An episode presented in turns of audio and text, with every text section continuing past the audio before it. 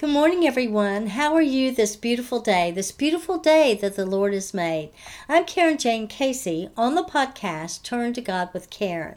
And every Monday, the episodes are Hope and Faith Journey, where we talk about challenges and struggles that we go through and what we've learned from them. We find encouragement and hope for healing, always knowing that God is our refuge in times of trouble. It's all in our hope and faith journey. This month, we'll be talking about, well, we have been talking about, the conflicts with a focus within the pages of my first book, My Dear Rosa Jean, as you can see it behind me. Here, especially, we look at the ins and outs of domestic violence, the cycle of abuse, how lives are shattered, a person's determination when they're down, that they will not be destroyed. And finally, what the price is in keeping secrets. This book, although fictional, is based upon my own life, which is a cautionary tale as well as encouragement for us all. Today's episode is Keeping Secrets, and it's the last in this series of episodes for this month. Many people believe they should keep family problems, relationship issues, and incidents of physical, verbal, or emotional abuse as a secret. It was true many years ago and it still holds true today. What happens when you keep all the skeletons in the closet? What is hidden continues. It has not been exposed, no remedy has been made, and worse, the wrongdoing goes on as if there's nothing wrong with it. Do you agree? Have you seen that happening yourself? Well, I'm going to share a little bit of my testimony, which is parallel with what I share in my Dear Rosa Jean. I came from a dysfunctional family, lots of violence, unpredictable violence, and I was deep in child abuse physically, verbally, and emotionally. There were people around. People, some people knew about it. And what did they do? Nothing. Bring it forward. What do people typically do when they become aware of abuse within a family, within a relationship? Their first instinct is to ignore it, and maybe it'll go away. Keep it a secret, sweep it under the rug, and it will disappear some magically way. Magical way. Meanwhile, the abuser is still running rampant and the victim is still suffering. Well, I went through that pattern in my childhood and then in my adult life. I seemingly I must have been attracted to abusive men, or maybe they were attracted to me. They saw me as a victim. Regardless, time and time again, I found myself in an abusive situation. Verbally, emotionally, financially, and yes, some of them physically. Until I got to the point that I met a very charismatic and violent man in my 40s. But up until then, abuses were happening and people were turning their head, ignoring it.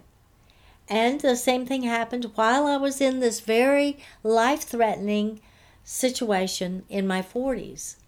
People turned their head. In fact, my abuser enjoyed doing things publicly, and he would whisper to me, See, no one cares. No one cares. One time in particular that was really upsetting to me was uh, I was having to go to bankruptcy court because he caused me to lose my home. And so outside of the room that I was to go in for this meeting, dressed up bankers and investors walked right past while he was holding me to the wall and spitting in my face. They acted like they saw nothing, and then when I was in the room, nothing was mentioned. That's typical of what bystanders will do. They will do nothing if at all possible. That's terrible. But family members, too, tend to sweep it under the rug. Well, I finally got out of that, praise the Lord. And it was God who who reached down and took me out of that situation. It was God who saved me, who delivered me, who healed me from it. And I can say that I have overcome, praise the Lord. So, just from my testimony, I'm giving you an example. While I was abused as a child, some bystander, bystanders pretended that they were not aware of it. They ignored our desperate situation. Maybe they didn't know what to do. In domestic violence, the families of the abusers do a number of things. They ignore the abuse that they're aware of or they actually watched happen. Maybe physical, verbal, emotional, financial.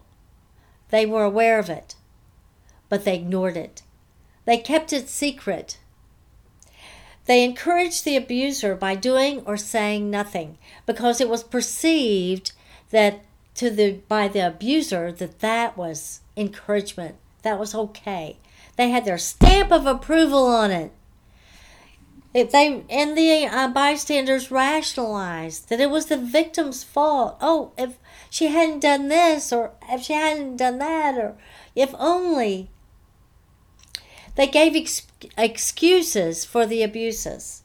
They gossiped or otherwise verbally spread lies about the victim. What other way could they build up the abuser? and they work to destroy the victim's reputation and the ability sometimes to even find work. In the end of it all, what was accomplished? Many have joined in the abuse. They've kept the abuses of the abuser secret. Thereby, they perpetuated the actions of the abuser and caused there to be more abusers within their own family and their circle of friends because they're saying it's okay. The abusers were not forgiven because they never looked at their abuse. They never repented. They never acknowledged their wrongdoing. Of course, this is a scenario. They did not repent or confess their wrongdoing to the Lord. The bystanders did not repent or confess their words and actions either because they determined it was okay. There are many scriptures that, that reveal that our sins, including the abuse of others, whether directly or as a family member or friend, it cannot be hidden from God. God sees it all, and He is not pleased with it. Not pleased with those who ignore it, not pleased with those who perpetuate it, not pleased with those who make excuses and rationalize it, not pleased with the gossip and lies that are spread about the victim. Luke 12 2. But there is nothing so carefully concealed that it will not be revealed, nor so hidden that it will not be made known. So, the time is coming when everything that is covered up will be revealed, and all that is secret will be known to all. That's in Luke 12 2. How scary might that be? How does Jesus look at abuse? Matthew 25 40. I tell you the truth. When you did it to one of the least of these, my brothers and sisters, you were doing it to me. Hmm. You were doing it to me. Well, think about that. that's that's pretty scary. Confession and repentance brings change. It causes us to acknowledge before God that we know and we take responsibility for our sins. Repentance is vital to our salvation. It proves that we're not trying to hide our sins from God or others or ourselves and it humbles us. It shows that we are asking for and relying on God's strength to help us change. And and when we accept Jesus as our Lord and Savior, He is right there with us every step of the way as we change, as we grow spiritually and get further and further away from that past sin. Well, my prayer for you is that the Lord will open your eyes to see the truth in your relationships, the truth and how you are, are managing through what you see in abusive relationships. I pray that you'll turn to God for rescue, deliverance, and for salvation through Jesus Christ. I pray that your eyes will be opened and you will receive the gift of conviction. I pray that you will not keep the ugliness a secret.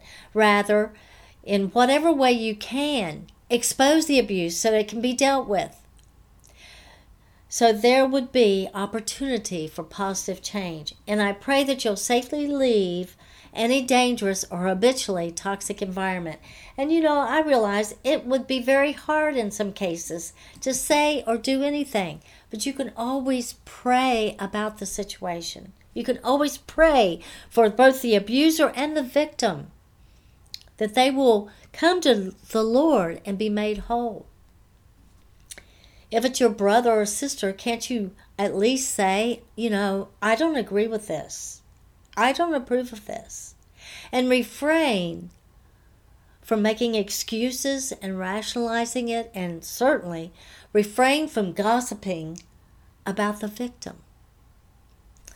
Well, there is professional help available if you and your children need safety, and I urge you to contact a local shelter now if you suspect that you're in a domestic violence situation. Experts can help you to devise a safe escape plan. Knowledge is very key in your successfully getting out of a situation like that. I hope my sharing my story today has encouraged you to turn to God with all your problems Repent, believe, and receive. When you've accepted Jesus as your Lord and Savior, you are never again alone. Your eternal future is secure. Also, I would like for you to consider seeking out valid ways to overcome your past, to support someone you know, maybe within your own family, who has suffered abuse of any kind. Perhaps an intervention might be in order. Be someone they can talk to, lean on, and pray with. I'm talking about everyone involved in the abusive environment.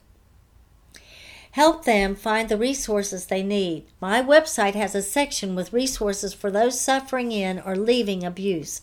Go to KarenJaneCasey.com.